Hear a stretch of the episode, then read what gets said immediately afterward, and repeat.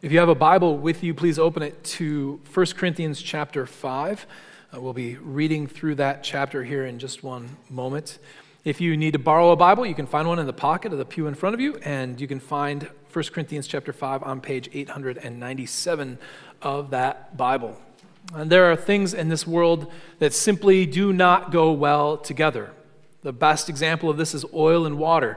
No matter how much you shake it, no matter how much you want them to mix together, they just simply don't go together. There are other things that just should never be put together on this earth.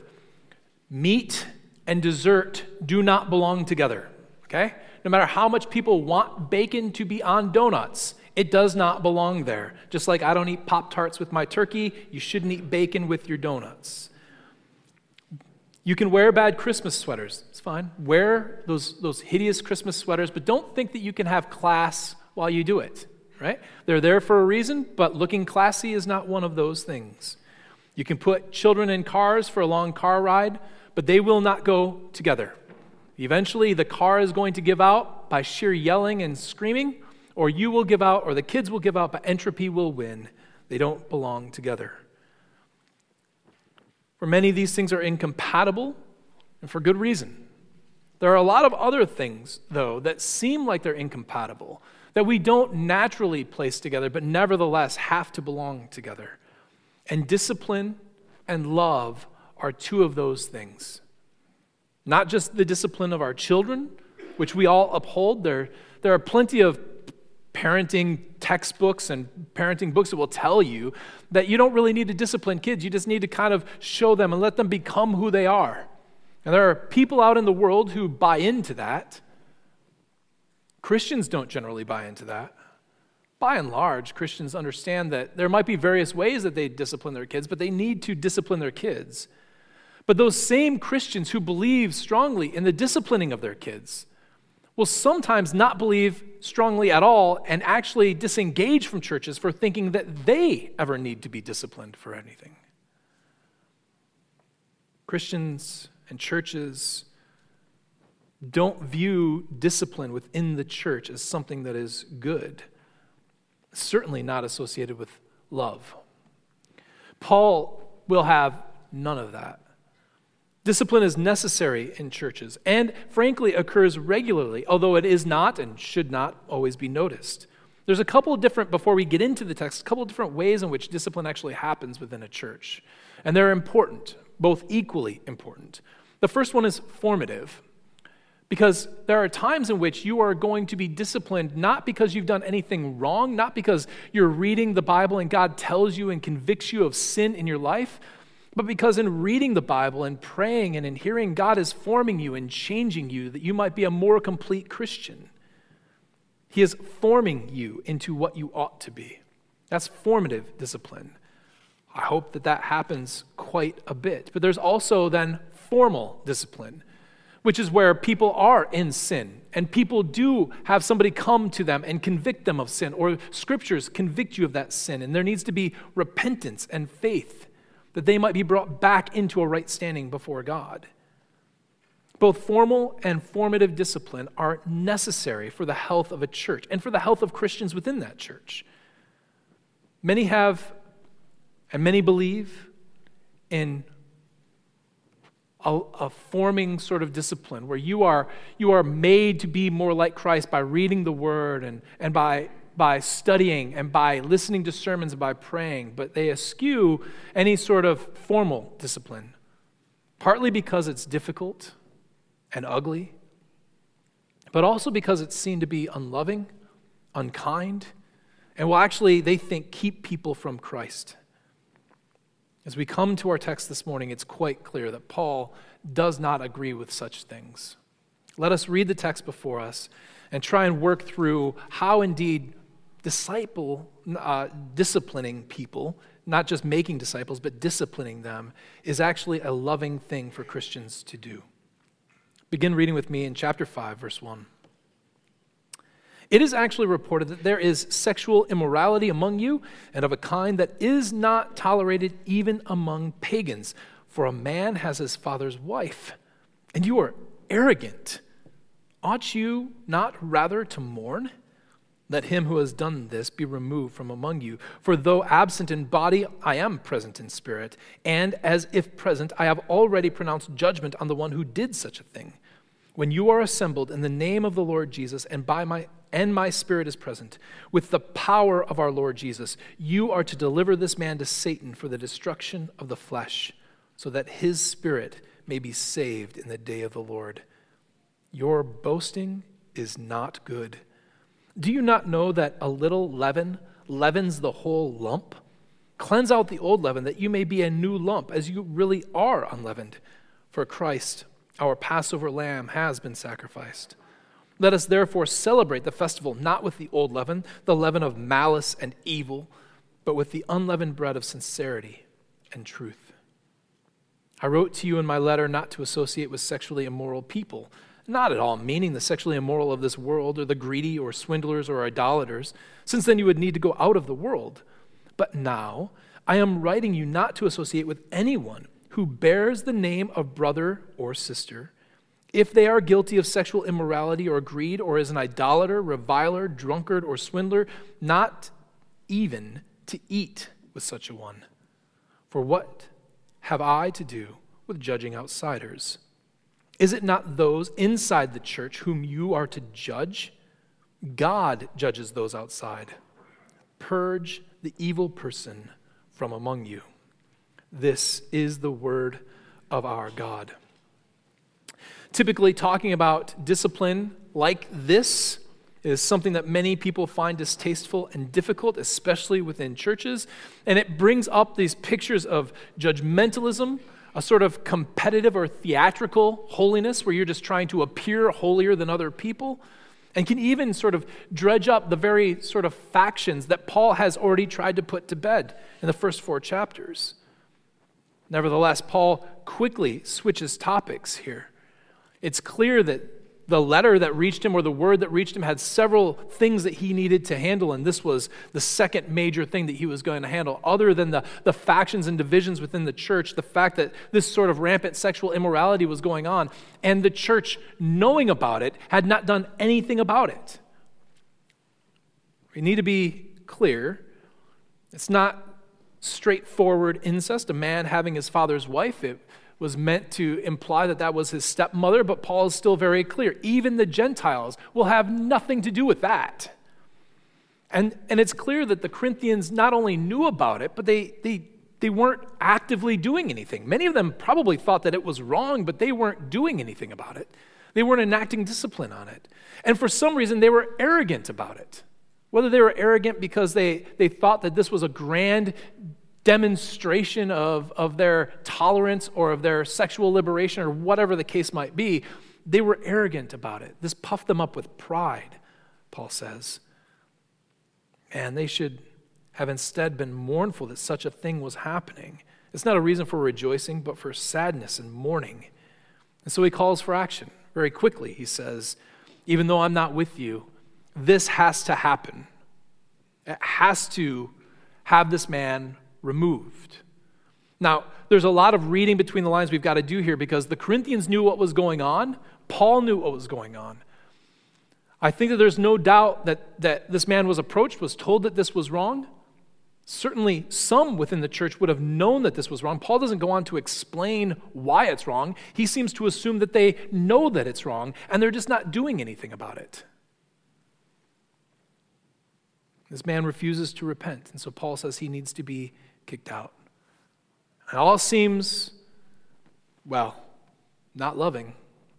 seems harsh, demanding, not gracious.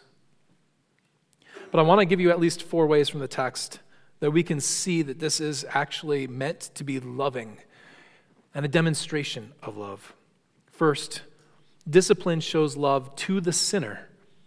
Discipline shows love to the sinner. People who do not desire discipline within the church dangerously underestimate the nature and insidious nature of sin. They dangerously underestimate it. They think that it's a passing thing. They think that it's not a major deal. They don't consider the nature of sin being so evil and so wicked and the eventual outcome of unrepentant sin being that you will be separated from Christ forever. This man's sin put him in danger, not of a mere loss of heavenly rewards, not of a mere loss of his life, not in a mere loss of like good things on the earth, but Paul is very clear. It is putting him in danger of damnation. That this, if unrepented of, will separate him from Christ. It shows that he is not repentant. It shows that he is not filled with faith. And because of that, it is incredibly dangerous for him. It is, in fact, unloving to allow people to linger in their sin. If this is indeed the case, if unrepentant sin can condemn you, if unrepentant sin that you know about, certainly we all have sin that we don't know about, that we can't repent of things that we don't know. This man was very clearly in the wrong, confronted with that wrong, and unrepentant. To go to those lengths to tell him that he's wrong and to do nothing about it. Allows him to wallow in his sin, to linger in his sin. It puts him in grave danger. It is unloving. Paul is clear, and his words have an air of solemnity and importance and weightiness. When you gather in the name and in the power of our Lord Jesus Christ, hand this man over to Satan for the destruction of his flesh. In the end, what that means is simply this He is not allowed to take the Lord's table with you anymore. He's not allowed to be considered a brother or sister by the people who are in this congregation. But Paul puts it slightly differently. There's so many people in this world who say, oh, well, if, that's, that's all it is, you're just kind of kicking people back out in the world, what's the big deal? But Paul believes it's a really big deal. Paul doesn't think that spirits out there are just nice and kind and gracious to us, like angels follow us around everywhere. He also knows that there are evil things out there. Satan is out there, demons are out there, foaming at the mouth, trying to get at the livelihood and the lives of people within the church and outside of the church. And so Paul is very happy to say, We will hand him over to Satan, that maybe in the destruction of his flesh, he will be saved in his soul. It's probably best not to take those words literally. I don't think that he actually means that the man's going to be thrust out and Satan will take his flesh, he will take his life. But Paul is sincerely hoping that he will learn a lesson by being removed from the church. He will see that he is outside of grace. He will see the disaster of his choices. He will see that his life is ruined outside of Christ, and he will repent and come back. And for Paul to say it like he does makes it seem like this is the only hope this man has. And it is not, let's be very clear, that he be punished for his sins. Paul's not saying, listen, this guy, this guy has done this incredibly evil and kind of yucky thing. And so what we're going to do is we're going to punish him by sending him out to the wilderness for a couple of months and see if he can come back right. It's not that he would be punished. He says very clearly, but that his spirit may be saved in the day of the Lord. It is for his health and his salvation. Do not fear the one who can kill the body but cannot touch the soul. Fear him rather who can kill the body and soul in hell. Jesus is clear about that, and Paul is hoping that maybe by the destruction of his flesh, maybe by seeing the worthlessness of his sin and those desires in this world, this man might come back to know the Lord. We rightly and typically think of poison as an evil and wicked thing. It damages the body, it causes illness and death. But when people get cancer, quite often the treatment is nothing short of poison. It's basically what chemo is. It's just poison. It's a very specific, a very narrow type of poison, but it's poison. It is bad for the body. It is drastic in measure. But the measure being drastic and the harshness of the chemicals and the compounds is exactly the point. Such drastic measures are deemed acceptable because the alternative is much worse. So, yes, it will make you sicker than you might currently be, but in the end, it's going to get you better. And that's exactly what Paul is saying here. Yes, the, the treatment is exceptionally hard and exceptionally difficult, but it is the thing that will save him in the end. Discipline is not beautiful, it is not wonderful, nor is it easy. It isn't fun, it's not romantic, it's not lighthearted. It is a wretched business, but it is necessary for the health of people and it is necessary for the health of churches. And when it's done and done well, it is done out of love. And we need to be clear there's a whole litany of reasons, and nefarious reasons at that, why certain people love to discipline others within the church. And it can always be carried out wrongly. It can be done because they've got really bad theology. It is quite often done because they want to be seen as people who have authority and control over other people's lives. It can be done out of anger and it can be done out of jealousy. There are all kinds of ways in which such actions by churches can be done for all the wrong reasons, but simply because it's abused doesn't mean it should not be used. We have to be careful as we approach these things. But being careful and not doing them are not the same thing. To love sinners who are lost in their sin means we call them to account for that sin.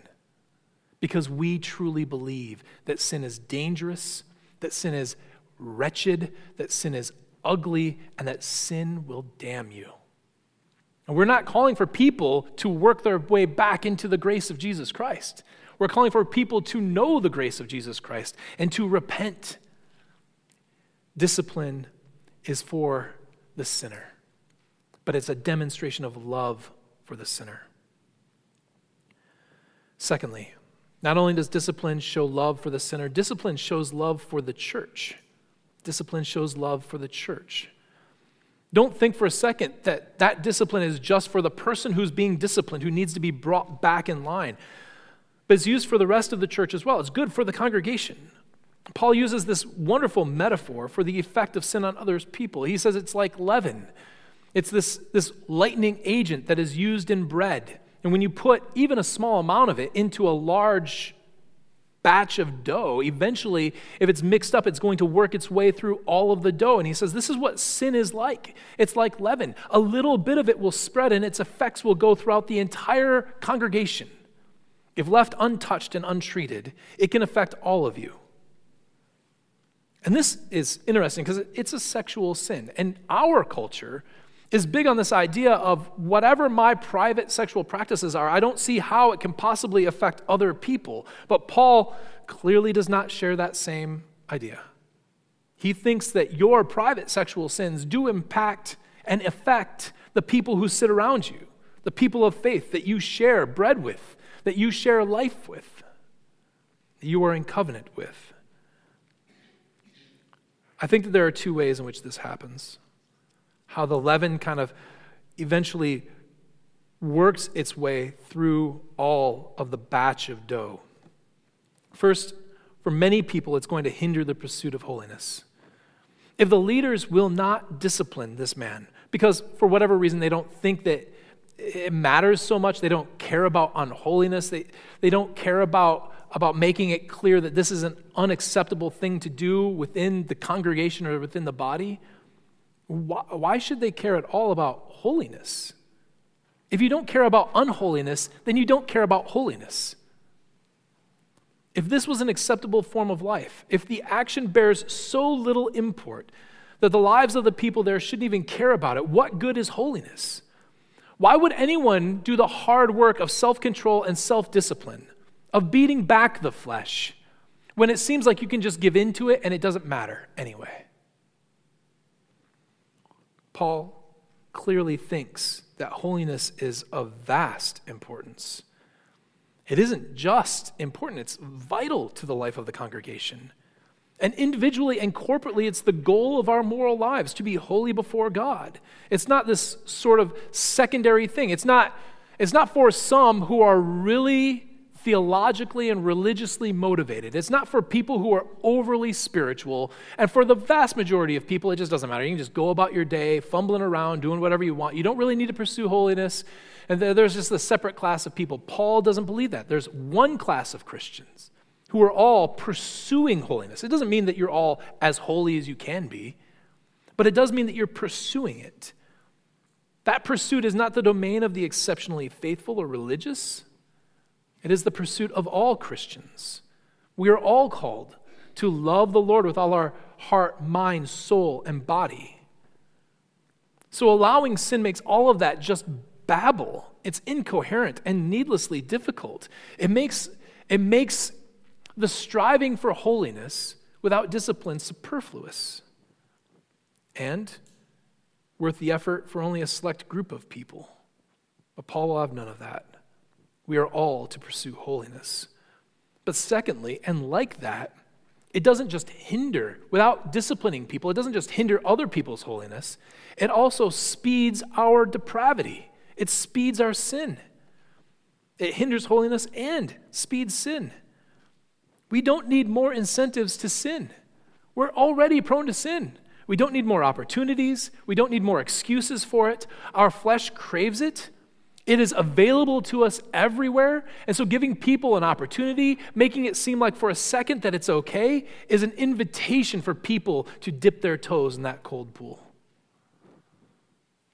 Any church that knows the truth about sin, about its evil, about its danger, about its devastation that it wreaks on the lives of people, knows how much it matters that they pursue holiness because we ought to pursue holiness. We pursue it not just in our lives individually, but collectively. 1 Corinthians chapter 3, Paul talks about the body being built up, that we build with gold, silver, precious stones, or wood, hay, and straw. He says, you, you build one another up. You cannot do that without discipline. You can't do that without striving to be holy in how you live your life. We can't do this when we turn a blind eye to our brother or sister's sin, or God forbid, even boast over it, like the Corinthians seem to do. We can only show love for the church, true love, and the building up of the church as we ought to do it when we take sin seriously and we take discipline seriously. Third, discipline not only shows love for the church, discipline shows love for salvation. Discipline shows love for salvation. The metaphor of leaven works well as just a straightforward metaphor, doing no extra work in the text. So if you don't know anything about any other parts of the Bible, you can understand how leaven works and you can see how leaven, you know, when you do, you know, knead a little bit of dough with some leaven in it, it's eventually going to work through the dough and you're like, I get what Paul is saying there. But leaven, and even the way that Paul is using it here, stretches itself a little bit further than that. Because he immediately starts talking about Passover. This picture then is drawn directly from the Old Testament. This goes all the way back to Exodus. The last of the, the signs and the wonders that the Lord is doing in Egypt. As his people have been brought down to Egypt, they have been enslaved for 400 years. He is now going to bring them up out of Egypt. He has visited with signs and wonders the people of Egypt and his people to show that he is the Lord God and there are no other gods like him. The last of these is the killing of the firstborn. And the Lord is going to go throughout all of the land of Egypt and he is going to take the life of the firstborn. For most of the Israelites, They've been clear and free since the third sign. The first two signs the Lord brought upon all of the people of Egypt, whether Hebrew or whether Egyptian. But since that third wonder, he has separated out the two, but now he is saying this particular sign and wonder is for all in the land. I will take every firstborn, regardless if they are Egyptian or they are Hebrew, unless unless you go and you take a spotless lamb and you kill it and you drain its blood and you take that blood and you put it on the doorpost and the lintel, and then I will pass over all who are found in that house. Now, this is quite clearly a monumental event in Israel's history. This is, by the way, the very picture of Jesus himself the, the killing of the lamb and the blood being applied to the people of faith inside, that they might be passed over, that death might not come for them, that they will have their sins forgiven. Paul even says this, where he says, Christ, our Passover lamb, has been slaughtered. He died for our sins. He died so that we might not have to, so that the Lord could pass over us in judgment.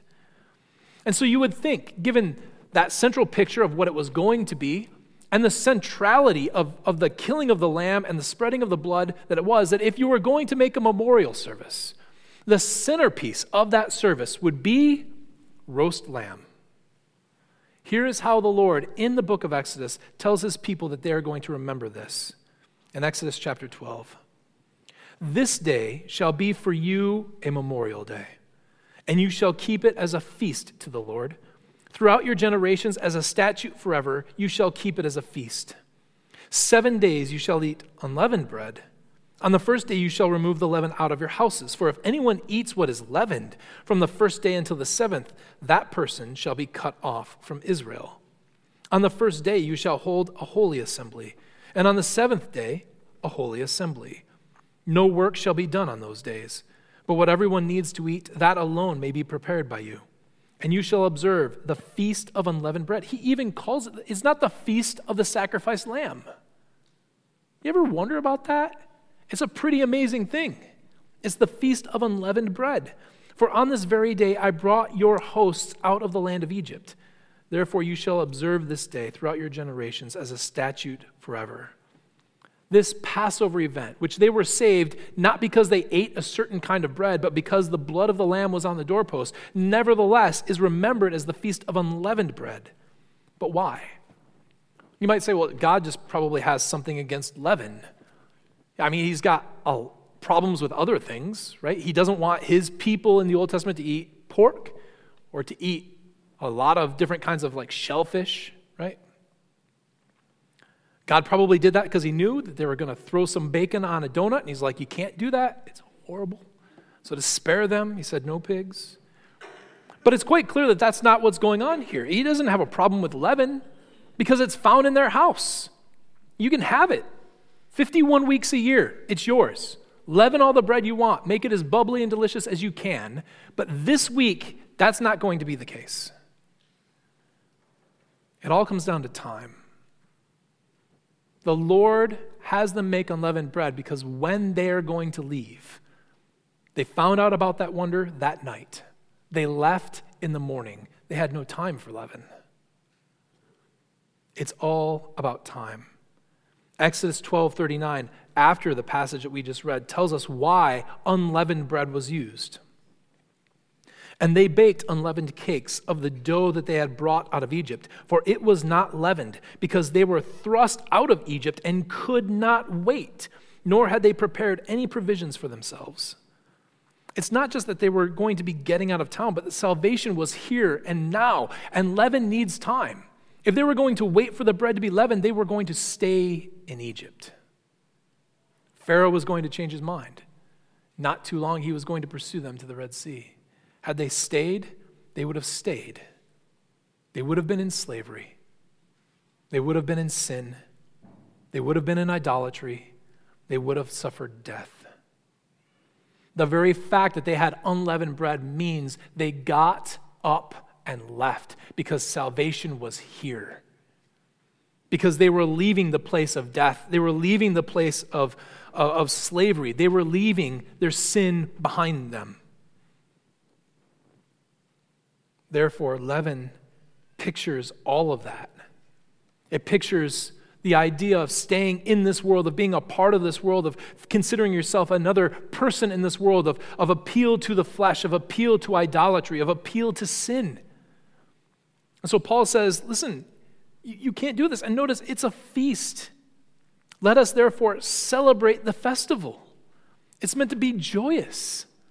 It's meant to be a happy time of remembering that God has sacrificed a lamb, his own son, for our sake, that we might be freed from these things. Why, if we trust in that, would we ever want to stay in our sin? We thrust the leaven aside because we want something better than what this world offers us, and certainly better than what our sin offers us. We love that God has freed us from sin. We love that our slavery to it has come to an end. We love that our hope and our citizenship lies in a place that is not like the decrepit nature of this world, and even like our flesh here in this world.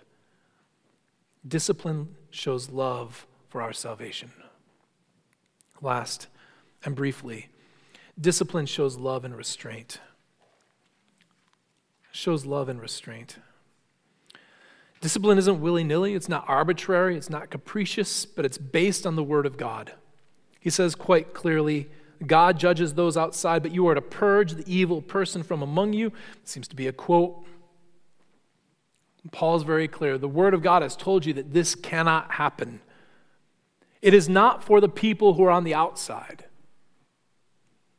It says, anyone who bears the name of brother, and, and again, unfortunately, didn't do a great job of the translation here. It should say brother or sister. Anyone who bears the name of Christian, who you would call brother or sister, who engages in this type of behavior and is unrepentant from it, you can't have that among you.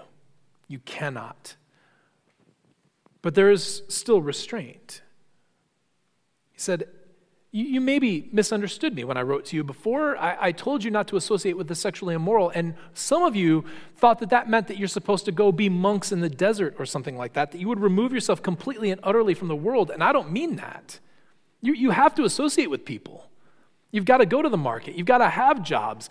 Frankly, some of you have to have wives and husbands and children who aren't saved, and, and you've got to put up with them. You, you have to associate with them. And what I meant is for people in the church. So there's a great deal of restraint here. Paul's quite clear. I, am not judging the people of the world.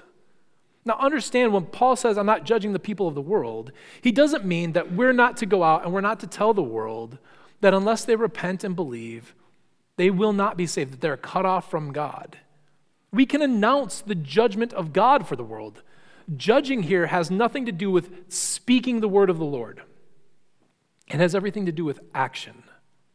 The judgment here is the kicking out of the person. It's not just saying that he is wrong and guilty, but it's actually taking action against him. Paul's point is very clear. That's not what the church is here for. The church is here for the church's business. We're not to be called upon to act on the world's sin. The church's responsibility is not first and foremost to arrange society so that unsaved people live by our morals and our values. There's a religion that does that, and it's called Islam. That's not us. The church should seek justice, but we restrain ourselves from acting on judgment. That doesn't mean that we don't have civic and political duties. We have those, and we can argue and debate about how we are to handle individually ourselves out in the world. But that's not the church's business. The church's business and acting discipline is acting discipline upon those who call themselves believers. And one of the reasons why we stress so much membership in a church is because there is no way to make any of this mean anything unless membership means something. If you don't belong to a people, being removed from that people is meaningless. If you were to come to me and say, you know what, you can't be a citizen in England, I'm going to say, I don't care. I didn't want your country when I walked away from it in 1776, anyways. I wasn't there present, but I was there in spirit. And we enacted judgment upon them. Sorry, I, that was not scripted. One of the reasons why we think that, that membership is so important is precisely that because we don't judge the outside world. We're not enacting anything on the outside world. The church has long been bad about this. From the early church through the Catholic Church, even through parts of the Reformation, we were bad about that. We misunderstood the place and the role of, of discipline within the church and within society. But Paul is very clear. We're not worried about making the people of the world act a certain way. We are very concerned, very concerned with enacting that within the body of believers. We are restrained when it comes to acting on them, and we restrain sin amongst the people of God. And in both of those things, we show and demonstrate love. Now, there's more to say about discipline than all that. There's, there's the procedure of how this sort of formal discipline is to happen, there's wisdom about when it ought to be applied. There's all kinds of things that we could say about discipline. But the fact that we are called on to discipline one another, and the fact that doing so at times, although ugly and difficult, is still loving, needs to be accepted by the people of Christ. There are indeed things that don't go together. But there are also plenty of things that seem so disconnected from one another, but in time they must be seen as right and true. And discipline and love are like that. We oftentimes think that discipline is simply a way to exercise control and authority and to rule over others. And to make no doubt, certain, certain parts of those are absolutely true, And those things can absolutely be abused. But we ought to consider that there is a better way. That we can do what the Lord has called us to do in a way that is rightly befitting his people, good for the glory of God, and good for them. True love and good discipline go hand in hand while we walk through this world. God's word holds this very thing out for us. In the book of Hebrews, this is the measure of being sons and daughters in the kingdom. Hebrews begins with a quote of the Old Testament My son, this is in Hebrews 12, verses 5 through 8. My son, do not regard lightly the discipline of the Lord, nor be weary when reproved by him. For the Lord disciplines the one he loves and chastises every son whom he receives. It is for discipline that you have to endure. God is treating you as sons. For what son is there whom his father does not discipline? If you are left without discipline, in which all have participated, then you are an illegitimate child and you are not sons. Let us pray that this sort of formative discipline of this nature is never needed here. Let's pray that we never have to get to the point where we have to stand before people, as we have had to do in the past, and to enact discipline on a member of this church. Let us pray that the formative discipline of hearing and reading the word and prayer is enough. Let us also pray that we will have the fortitude and love to discipline one another when that action is required. Let us do it not out of anger or spite or control, but for the love of the sinner, for the church, and our salvation. Let's pray. God, we are rightfully hesitant to discipline one another, for we ourselves are guilty of sin. Therefore, we pray not only for the fortitude to do what is right, but wisdom to avoid what is wrong. We are prone to enacting discipline for wrong reasons, to appease the desires of our flesh and not for the good of our brothers and sisters. Help us to love them well, that we might help them grow into maturity, that you might be glorified in their lives. Help us even to receive such things well knowing that there is none of us who are above such needs. And in humility, we all ought to have and care for the wisdom of others. Give us holiness and purity, but give us repentance as well, so that in all things we might be submissive to your word out of reverence for our God and King, Jesus Christ, our Lord. Amen.